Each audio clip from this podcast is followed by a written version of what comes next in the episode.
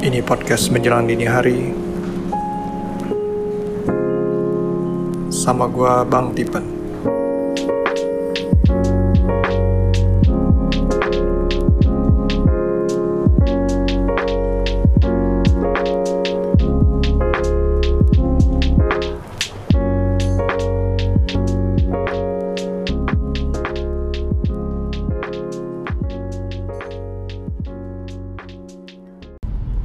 Hai semuanya, gue harap kalian semua sehat ya. Eh, topik hari ini gue pengen ngebahas salah satu uh, tulisan gue yang dipublish di Medium. Jadi gue dulu memang sering banyak nulis di Medium, cuman belakangan kagak ya. Um, for several reasons yaitu salah satunya adalah sekarang gue nge-podcast jadi kayaknya tiap ada ada apa um, topik gue biasa gue bawa di podcast. Uh, setelah itu gue berjanji untuk nulis show notes yang sepertinya gue banyak mengingkari janji gue ya. Even to my own self. So I'm quite disappointed with my own self. Anyway um, tulisan gue itu mengenai kenapa kita perlu move out sih dari apalagi khususnya bagi orang-orang yang seperti gua maksudnya apa tuh bang orang-orang seperti lo gua adalah salah satu orang yang merasa minder super minder kalau misalnya ada acara reunian anak-anak SMP SMA gitu acara sekolahan tuh gue paling gue salah satu anak yang minder gue pengen ngumpul, pengen ketemu teman-teman, cuman gue rada minder. Karena apa?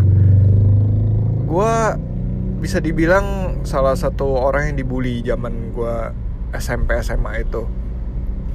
Well, yang ngebully gue memang nggak bakal datang ke reunian sih.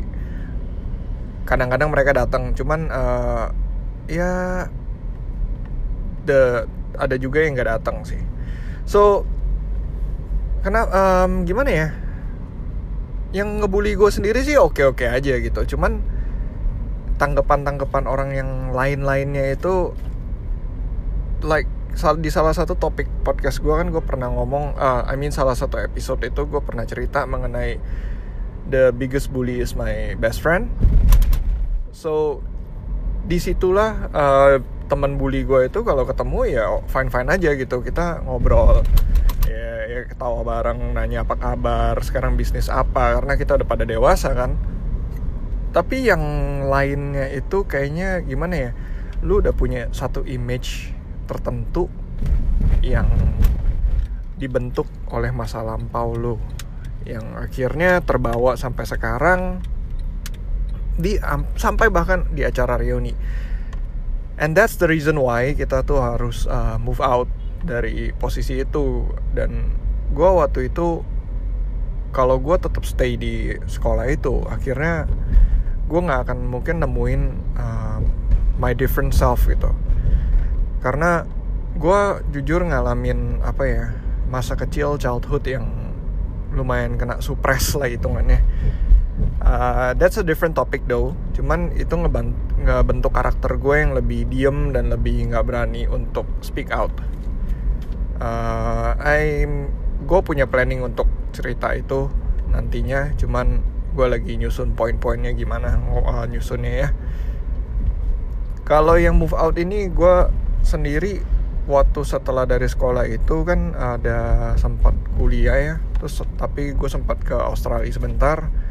Nah di Australia itulah gue nemuin teman-teman baru yang kita tuh bener-bener uh, new um, dia nggak pernah tahu masa lalu kita. Dia benar-benar hanya ngejudge kita dengan apa yang bisa kita deliver sekarang. Apa yang kita bisa uh, apa provide value to them gitu sekarang. So is it on is it happen only to me gitu? Apakah cuman sama gue doang? Apa sama orang lain juga begitu gitu kan? Gue cek teman-teman gue yang dulu uh, well I cannot really say a friend though. Kayak mungkin bisa cek uh, ya gitulah teman-teman satu sekolah dulu gitu kan yang memang kena bully juga bahkan even worse than me gitu ya bener mereka pun punya temen dan banyak teman dan mereka hidup mereka berubah gitu setelah mereka kuliah. Karena mereka pindah dan uh, orang-orang hanya menjudge mereka pada saat itu. Um, gue nggak bilang itu salah sih. I mean like I think it happens to us all kayak gimana ya? Jadi ceritanya gini kadang uh, studi kasus ya biar gampang ya. Jadi kalau misalnya gue ketemu um, orang gue inget banget waktu itu gue pernah misalnya waktu zaman SMP lah gue main bola sama nih orang gitu kan. Lalu pada suatu hari kira-kira mungkin empat tahun yang kemudian ya empat tahun kemudian eh tiga tahun kemudian.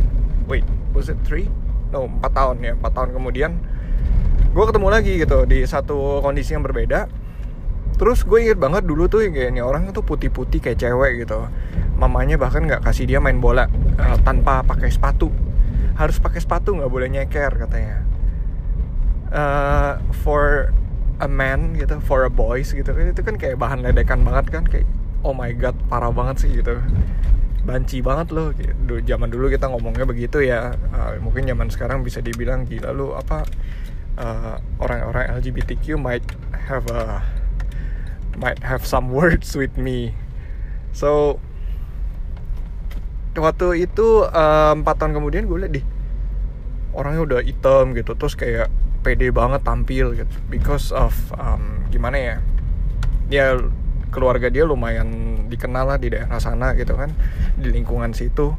Dan kayak jadi pede gitu. Wah maju. Ada apa masalah? Dia maju. Langsung duluan. Sedangkan gue yang lihat sebagai penonton gue belum pernah ketemu lagi setelah itu kan kayak hah itu dia. Itu dia yang waktu itu.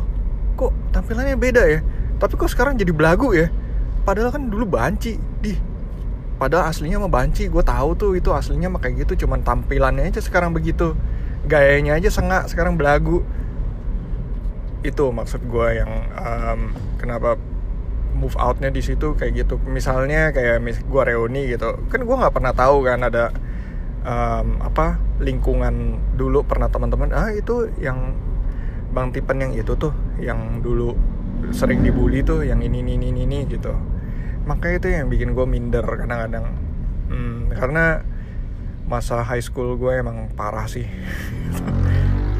Kayak nggak gitu ikut aktivitas apa-apa dan I don't think I have any achievement at all gitu kan yang sangat disayangkan sekali.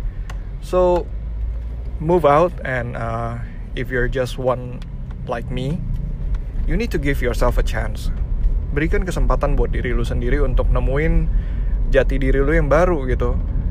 Kadang-kadang yang ngebully kalau misalnya teman sekolah sih masih enak ya. Setelah sekolah selesai kan lu keluar gitu cabut udah bye. Tapi kayak yang kesian tuh kalau yang ngebully adalah keluarga sendiri orang tua sendiri. Ya lu nggak percaya? Ada tau orang tua yang ngebully anaknya dia kayak um, salah satu temennya kakak ipar gua bokapnya bahkan nggak nggak tahu kalau anaknya tuh S1 dia masih nganggap lu tuh kuliah tuh apa lu kuliah cuma buang-buang duit main-main lu anak nggak guna. Serius dia nganggapnya begitu. Anaknya sampai benci banget sama bapaknya. Uh, but in contrary dia sayang banget sama mamanya karena um, I heard bokapnya juga is not a good man gitu. He's, he's not a good husband. Um, dia provide financially buat keluarga tapi he doesn't provide the care that the family needs. That's what I know. Tapi um, kita nggak jelas juga karena kita actually have to listen to both sides ya. Baru jelas. Uh, so ya yeah. itu kalau di keluarga yang rada susah. But you still have a chance. I mean like go prove yourself um, go out break free. I know it's it's not easy it's really hard. Karena namanya uh, family blood is thicker than uh, sorry apa? Family is thicker than blood katanya. Uh, ya kita mungkin kayak kumpulin uang sendiri lah cari kerja atau gimana. Uh, it sounds easy it's it really sounds easy. Kedengarannya gampang banget ya gue ngomong gitu kan cuman I know it's not that easy. It's really hard. Makanya gue sendiri juga agak-agak reluctant agak uh, nahan diri untuk ngomongin hal ini kalau soal keluarga ya. Karena gue sendiri nggak ngalamin gue pun nggak mau menganggap enteng dan sok-sokan memberikan um, satu kayak tips and trick gitu. I'm not a typical people yang actually suka ngasih tips-tips kayak lu harus begini lu harus begitu I once met a guy gitu. uh, he's my friend sampai sekarang yang dia butuhkan tuh tipe-tipe orang seperti itu yang kayak lu harus begini lu harus begitu otoriter gitu. terus dia merasa kayak oh uh, it's it's good gitu sedangkan kayak as a I was a coach back then gitu gue pernah nyoba jadi coaching anak kecil and it was uh, great I see people change so biasanya malah gue menanyakan I just ask questions gitu. Gue let you decide let you decide yourself gitu. Kalau lu mau begini hasilnya begini. Kalau lu mau begitu hasilnya begitu. Nah lu pilih aja mau yang mana. From what I can see gitu. Ini ini bisa begini nih. Nanti setelah A kejadian habis itu B habis B habis itu C. Kayaknya belum tentu semua bisa kebaca. Well anyway gue jadi ngalor ngidul. Um, uh, again for people like me or probably bukan cuman uh, dibully ya maybe you had some failures gitu. Uh, mungkin pernah gagal ngapain dan lu sering diledekin sama teman-teman lu. Ah itu dulu cupu tuh ditolak sama cewek mulu tuh. Sometimes all you need is just uh, give you apa set a space between you and them gitu. Apa jaga jarak yang agak jauh dan ya menghilang aja lah. Kalau bisa malah kayak nggak muncul dua tahun tiga tahun tiba-tiba lu bawa cewek cantik sekali gitu. Loh bisa kenal dari mana? Gitu. ya namanya pergaulan ya teman-teman sih lah. Like that's what I did actually. Jadi um, gue tinggal di salah satu daerah gue tinggal kan di daerah Tangerang sini ya. Dan Tangerang itu sebenarnya um, for um, karena gue tinggal udah cukup lama di sini jadi statusnya tuh agak kecil. Jadi gimana ya uh, Tangerang sekarang tuh beda sama Tangerang yang dulu. Di zaman masa-masa pacaran gue dulu Tangerang itu termasuk kecil. Bahkan sampai ke Serpong itu lu bisa kenal. Jadi kayak misalnya kayak teman gue deh misalnya pacaran sama si cewek yang itu gitu. Itu itu most probably either dia keluarganya siapa atau temennya siapa atau enggak mantannya siapa itu bisa ketahuan dan ketarik gitu oh itu mantan ini oh orangnya parah tuh gini itu parah banget men. Zaman dulu Tangerang itu ah, Tangerang sampai Tangerang Selatan ya. Sekolahnya kan juga itu itu doang gitu nggak kayak sekarang yang udah ramai super gitu banyak yang banyak pendatang baru yang uh, bisa bisa nggak kenal gitu kan. So yeah it was like that before. So what I did I move out and I um, give myself a chance. Akhirnya gue nemuin istri gue di luar pergaulan gue yang hampir bisa dibilang track recordnya itu nggak gue juga nggak tahu pastinya gimana. Um, ya yeah, I think that's it right? I gave you enough example kan kalau misalnya lo butuh contoh-contoh yang lebih banyak lo bisa nanya gue langsung deh gue private message or email biasalah di Twitter at @bangtipan atau enggak uh, podcast MDH ya di Instagram at podcast MDH atau enggak di apa namanya email menjelang dini hari at outlook.com. Um, yeah, I think that's it. Okay, uh, hope you have, ho, I mean, hope you guys have a great weekend. Karena kali ini gue uploadnya pas di hari Sabtu. And oh iya, yeah, mulai ada intro dan outro lagi nih. Iya, gue baru sadar kemarin yang terakhir episode terakhir aja gue juga baru sadar. Iya, anchor kan gue tinggal pencet masukin gampang banget. So buat pendengar gue yang mau jadi podcaster lu boleh cobain pakai anchor. Itu super gampang sekali.